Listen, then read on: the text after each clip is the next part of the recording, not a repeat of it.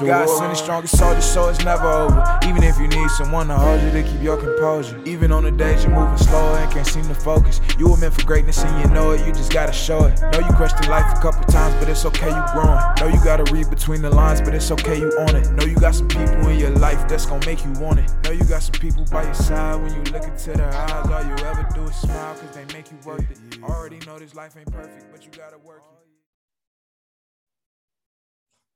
Welcome, kings and queens, to One Sick Bee podcast.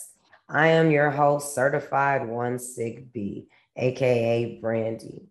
Here at One Sick Bee, we don't cry, we thrive. We don't whine, we whine. The definition of one sick bee is a strong individual that fights through or faces unimaginable, undeniable, courageous battles that life throws at you, but you refuse to carry the spirit of brokenness. Today, I am blessed to have a guest named Latoya from MS Scents Candle Company. Okay. So she's making them fresh scent candles that everybody likes to burn, put in their office. She is also a one sick bee with MS. She was diagnosed in 2018. She is a beautiful, marvelous. She has a great soul. Uh, just outside of uh, connecting on this podcast, she has a great heart. So I would like to welcome my guest. Hello, Latoya. How are you today? Hey, Brandy. Hey, One Sick Bee. Thank you so much for this um, opportunity just to speak to you and your audience today. I really appreciate it. And I'm doing well. I'm blessed. I'm feeling well. Any day I can get up and I feel good in my spirit, I feel good in my body is a blessing. So, yes, amen. I, I did all that. Uh, let's get into it. How have you been during COVID season? Everybody has different effects. Um, I like staying in the house, so I wasn't too bothered by it in that percent in that area, except the fact that I when I did want to get out, I couldn't get out. But and it brought also it brought more of one sick bee to the table. How were you during COVID? I asked you a question and answered it, but no, it's good. Um, I have to agree with you. Um, I'm an introvert myself. I'm a homebody. I love to be in the house. Um, so for me it, it was like finally we we get to be you know locked down and in the house. And and i don't have to be telling people oh i don't want to go out and i don't want to go to dinner. I don't want to come over. Like now I, I literally can't. Um and for me 2020 when it first happened it went extremely fast. But for me i, I spent a lot of time thinking and and kind of just processing everything that we were going through um, and then for me with my MS, I was like, dang, I was supposed to get all this stuff done. Um, my scans, I was supposed to start a new medication. Mm. And that didn't happen in 2020 for me because I was like, I ain't coming out. So it was a good excuse for me to stay in the house for sure. Yeah, I understand. Well, let's dig into it. Latoya has multiple sclerosis. Can you please tell us when you got diagnosed? Uh, what were you going, what was going on when you got diagnosed, and if you prior to your diagnosis felt symptoms at any point. Okay, yeah. So I was officially diagnosed with um, relapse remitting multiple sclerosis in November of 2018. Um, the year of 2018 for me was a year full of symptoms. I mean, I went to the doctor. I, they told me it was a sciatic nerve issue in my back. They told me it was an issue with my knee. I heard every issue in the book. Um, but it was a stressful year for me as far as work. Um, I was ending a program that I was in, and they sent me down to Atlanta to, to do some work down there. And that was even more stressful for me. And I'll just make that long story short. Um, towards the end of it, I literally had like a week left in Atlanta because, um, you know, I live in Baltimore. I woke up and I couldn't feel the left side of my face. And I'm so used to suppressing my pain that when I wake up and I'm in pain, I go back to sleep. Like if I'm in pain, I just lay down and I go to sleep. That's just just what I do. So I went to sleep. I said a little prayer and I went to sleep. Woke up I still couldn't feel the left side of my face. I mean, it was pins and needles. It was like shocking. I just was like, what's going on? So I went to the hospital and the ER and the doctor there, the physician there, he he he came in the room and said to me, "Oh, you're having issues with your autoimmune disease," and I'm like, "I don't got no autoimmune disease," and he was like, "You sure you don't have MS?" And I was like, "No." like, I, I, think I would know. I, I was looking at him like, "Sir, get out of here." So he was like, "Well, it sounds autoimmune related." He said, "I'm not going to see." CT scan you. I'm not going to give you an X-ray. We're just going to go right to the MRI. He said the MRI is going to show me what I need to see um, for what's going on with you. And I ended up waiting. It was like a full moon. That ER, I was in, a, in the ER for like 20 hours, just waiting to find out what was going on. And I was down there wow. by myself. Um, I didn't have any family support. My son, my boyfriend, my parents, nobody was there. So I was really um, anxious and nervous, but he came he came back and he said you know i can't officially diagnose you but i can tell you that you have three lesions on your brain which um, indicates to us multiple sclerosis so he told me to go home and um, just follow up with a neurologist and, and get everything in place i went home it took about three more months but ms ended up being the culprit yeah. of everything that I went through that year. That's amazing that um, they didn't uh, refer you to a neurologist to get you in sooner than three months. So, so you're saying that you had, had to, I had to come back to Baltimore. So when I came back to Baltimore, okay. Because I didn't live in Atlanta, I was just there temporarily. Okay, right, he right. Advised okay. me to find a neurologist. Okay, right, where you're at at home, correct. So I did. I think I came back August 30th crazy I remember the dates now, and I don't remember no dates for nothing, but I remember all the dates for what I went through.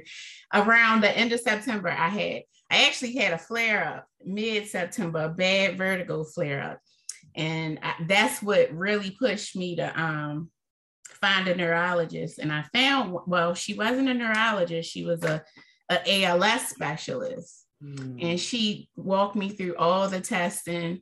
Um, she did this one test and she was like, if this test, um, and I can't remember what it was, I think it, it was a combination of my blood and my MRIs, but that determined that she didn't need to lumbar puncture me. And she just came in and diagnosed me. And when she diagnosed me, she gave me to the MS specialist there. And that same day, I mean, everything happened so fast for me that day, but I didn't want to believe it. I'll tell you that what was um, after your diagnosis what was your uh, family support uh, how did that feel or your friends and family and you said that you had a son i would like to shout out to all the team mothers who have made it which would be me and latoya. We both had our babies at 17 they are grown and thriving. So how was your family support then? Absolutely. Um that that's so crazy. It, it was so my circle is really small um anyway my parents didn't know what to make out of it. I could tell like my my dad is literally like the strongest one in my family and he just was like whatever you need whatever we got to do we'll do it. But i could tell that he didn't understand it. Right. And my mom didn't understand it. So i i think especially because i'm trying to wrap my head around understanding it it's really hard to explain it to other people. So yeah. it, it kind of made me literally deal with it in my own house, which is my son and my boyfriend. So as I'm educating and researching, they're doing the same thing. We're on right. YouTube, we talking to the doctors. I will say um, during that time, I didn't want to get into any support groups. I know um, Shared Solution had had this lady calling me. Um, she was one of the patient advocates. She would call me and talk to me. And at that time, and, and at the end of 2018, it didn't make me feel any better. I just was really in a dark hole. I was like in a sunken place. You know how Kanye yeah. said he, I was in that sunken place, and I just couldn't yeah. get out because it was something that I was in denial about. I didn't want it. I didn't ask for it, and I didn't know what to do with it. So well, now,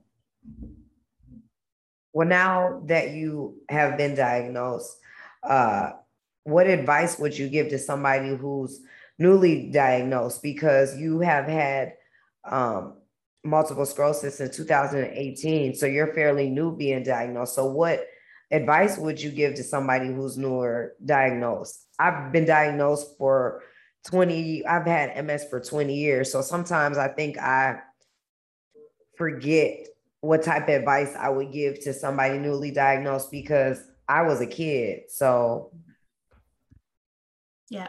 So I would first um, tell people that it's not a death sentence. So for me, because you know, MS didn't run in my family, I knew very little about it. I, and I think when when you get diagnosed with some kind of disease or illness, you just immediately think it's a death sentence. So first I would let people know that it's not a death sentence, right? It's not it's not something in itself that will will kill you. Whereas if you have additional issues, it can make it worse. We know that. but um, MS itself will not, um, and, and frankly, should not kill you. The, the next thing I tell people is to breathe more and overthink less. Because when that diagnosis hits, your mind is in overdrive trying to figure out what is this, what to do. I mean, literally, that day I was diagnosed, he had like seven, seven disease modifying therapy booklets. This is this, this is that. Just, I mean, it was it was great. It's great that my neurologist is into new medicine, but it was overwhelming. So don't overthink it. Just breathe. Just take it a day at a time. And and if you're in that situation that I, I was in, just just tell whoever it is, you know, slow down for me. I should have told him to slow down for me. Um, but I didn't. And you know what I did? I ghosted him. he gave me all of that stuff and was like, I'll see you in two weeks. And he didn't see me for like four months. You're not the first person that I've interviewed that has said that they went missing from the doctor afterwards. I had did an interview and I love Dr. Blythe, and she said, Oh, she was like, Oh, I just was like, No, I don't, and ignored them for four months until and went through severity of pain. And then she was like, Okay, I got to go back to the doctor. She's went totally somewhere else to, yeah. to get diagnosed. And she was like, Okay, they don't know anything about me, and they diagnosed me with systematic with systemic lupus. So mm-hmm. I that's interesting that you said that you went missing. I, uh, I love the advice that you said. Um, what has this battle taught you about yourself? Wow. That maybe you didn't know.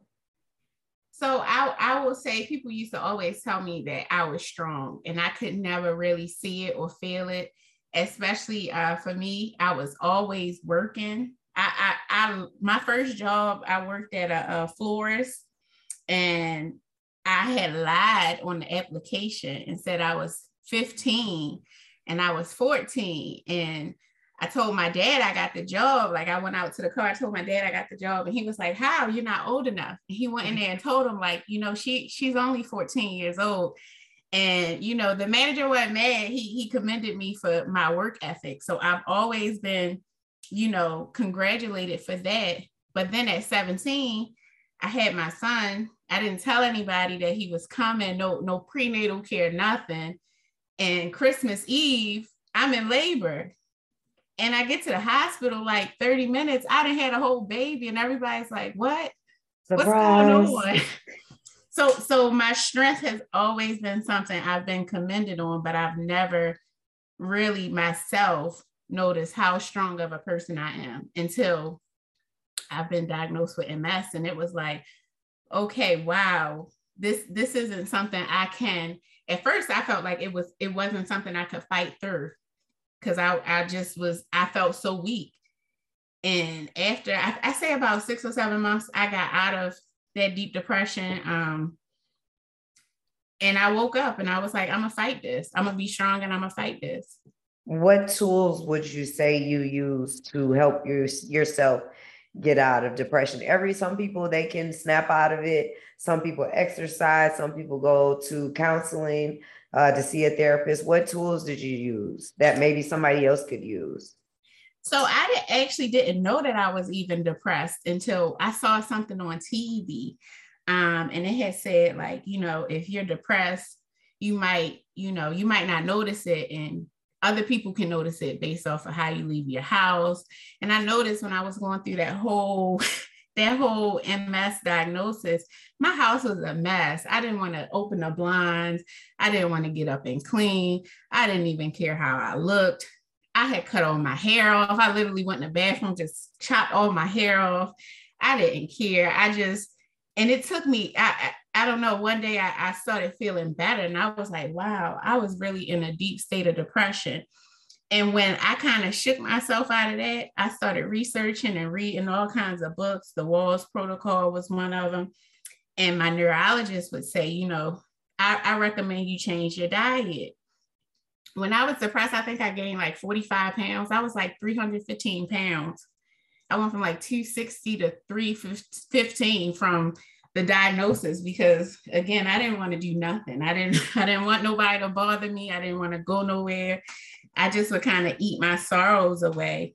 And when I noticed how big I had gotten and how bad I felt because of how big I had gotten, I started working out and I changed my diet. And I've changed my diet maybe twice since I've initially changed it. But the first thing was just, you know, eating a little better. Instead of eating fast food, maybe I'll eat something in the house.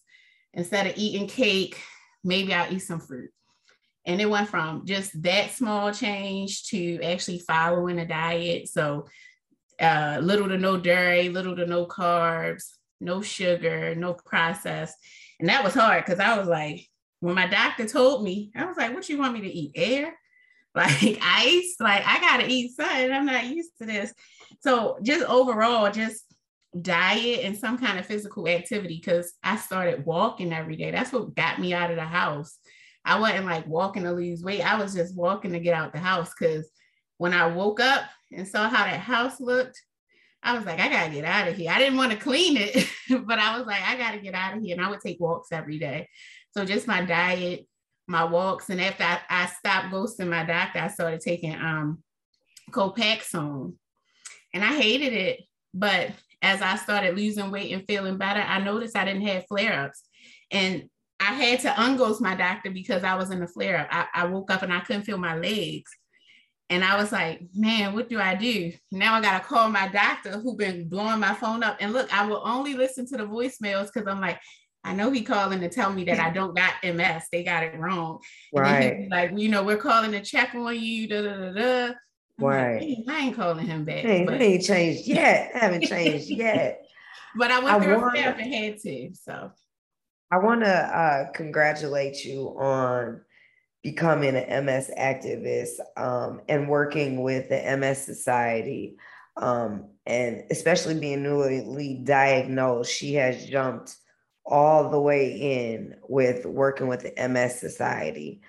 Um, she creates candles. And I want to get into how MS Scent was created, but I want to start with what does candle making candles do for your soul? So for me, candle making, especially since I've been diagnosed with MS, it's been a, a way that I cope. Um, when I'm when I'm really feeling good, some days I just want to turn my music on and make candles. And when be, I love candles, but I would like make all these scents that I like. And I noticed like when I was after I was diagnosed, I started messing around with different scents, aromatherapy scents, and I noticed how they would change my mood. Not only would they change my mood, but this this scent that I have that I blended, it opens up my sinuses. It just makes me feel really good. So I was just working on different things, and I was like, man. Well, I was. Let me go back. 2020, I told myself that I wasn't going to allow myself to shy away from having MS and I was going to bring awareness to it. Now, I didn't know how I was going to do that, but candle making came back to me. And when I started making my candles and I saw how my aromatherapy scents helped me, I was like, I can make these help others while bringing awareness to MS. Mm. So let's talk about how MS scents was born. What about MS Scents or should not say what I, I excuse me, let me change my words. I apologize my articulation. How was MS Scents created? You have said that, but tell us the background story. Tell us how you're thriving in MS Scents, what MS Scents is doing for the MS community, as well as doing for your personal involvement and growth, and also include uh, where people can find you at. Okay. So in 2016, I, I, started, I bought my first candle kit and I would make candles for myself because I love candles. I love fragrances. That's always been something. And and I made my first candle and I, I gave one to my mom and she was like, hmm, I don't know. I can't even smell this girl. Like, don't quit your day job. you know, I you you know you you get bummed off of it. So I got bummed off of it a little bit, and every now and then I would make a candle. It was really this pandemic because I'm in the house. I started back up my candle making. And as I would make these candles, now I'm giving them to different people. Now I'm giving them to my mom. She's like, oh, this smell good. Oh, this smell good. I need a bigger one. I need to buy this from you. And I'm like, oh, let me combine what I want to do, how I want to advocate for MS with what I love doing, making candles. And um, the biggest thing for me was how can I give back? Um, because I would go to my infusion center and I would meet people there and they would talk about how their health insurance is not paying for everything, how they didn't come out the house because they didn't have a wheelchair or yes. their, their walking aid and the health insurance is not covering it and financially um, you know they didn't have what they needed to cover it and in the beginning i was told that the um, ms foundation they had grants and i didn't know anything about their grants but while I was doing um, my business plan, I knew I wanted my business to give back full time. It wasn't like a, a sometimes thing. I wanted it to be full time, 365 days. And I saw that they're they're constantly accepting donations. And you can donate to different grant programs. Um, so I built that into my business plan. I reached out to their philanthropy department and they was like absolutely absolutely whatever we can do to assist you um, let us know but we really just appreciate you and your business wanting to give um, so there is actually a link from um, ms focus website to my website for um, those that want to buy but i also have my own website and it's www.msscentcandleco.com I'm also on Instagram, um. My personal um, Instagram is MS. Uh, some a lot of people say Miss True Toya, and that's where I, I give my day to day personal journey with MS. Um, I try not to do a lot of that on my business page, but I, I started my following by just talking to people on Instagram. I met so many people on Instagram that's like, "Oh, you're an inspiration. You're so strong," and I'm like I don't know how, like how, what am I doing? And I, I don't care what time it is. Like if I wake up and somebody message me, I message them back and my mom's like, you talking to who are all these people you talking to? Are you messaging? It's people I meet online. And sometimes they just need encouragement. Mm-hmm. Sometimes they just need motivation. So if I got some strength that I could pass along to them, I feel like I've been fulfilled by doing that. Mm. Told you she has a good heart, a good soul. people who get fueled off of helping other people. Uh, I I salute you for that. Uh, that's the reason why I created One Sick Bee podcast because I wanted us to be heard. I want us to be seen. I wanted to invoke and embody conversation between kings and queens thriving with multiple sclerosis and to salute queens like you that have multiple sclerosis that are out here winning and out here advocating and out here being business owner. That is why I wanted to salute this queen. Uh, this is my favorite part of the podcast um, where I get to certify you as one Sick bee.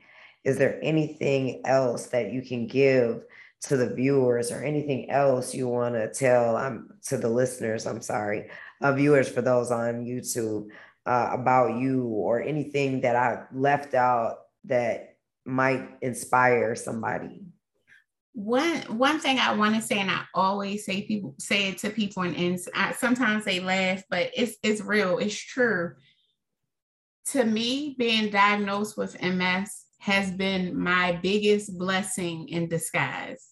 It's it's a blessing in an ugly, ugly disguise, mm. right? Because having MS woke me up to taking my health serious. And you know, as a black woman, we have a lot of health issues and they run deep in our family, whether it's breast cancer or, or, lupus or regardless of what it is, get checked out, go and do your routine appointments, um, whether it's dental, whether it's vision. I didn't even realize that MS until I got MS that it impacted my vision. And that year I had so many vision problems. I went to the doctor, eye doctor three times and didn't know, like, oh, I kept thinking I needed new glasses because my vision was blurry. So with that, I say take your health serious. You don't have to go see the doctor every two months, but at least every year go and get checked out, go and get your blood work done, go and see your gynecologist if you're at the age where you need mammograms or or colon tests, do it. Do it. You don't want to be at the tail end of having an issue or a disease, and now you're working backwards to get out of it. I love those words of encouragement, the words of advice. So, Latoya, you are a mother you are a queen. You are an artist. You have created MS Scents, but not just for you, but for you to show the world that you can be everything you want to be battling MS and how to do it and to give them these beautiful scents that they can smell and aroma to help them relax, whether they're in the tub, whether they're in their office, and that it is made by a Black female business owner thriving with multiple sclerosis that was a teen mother. All odds are against her. Latoya, you are one strong individual that fights through unimaginable, undeniable, courageous battles that life throws at you without warning, but you refuse to carry the spirit of brokenness. I want sick be Latoya. Certify you one sick be my queen. Yes, thank you so much. Thank you. Thank you. Thank you. And to all the kings and queens listening, until next time on One Sick Bee podcast.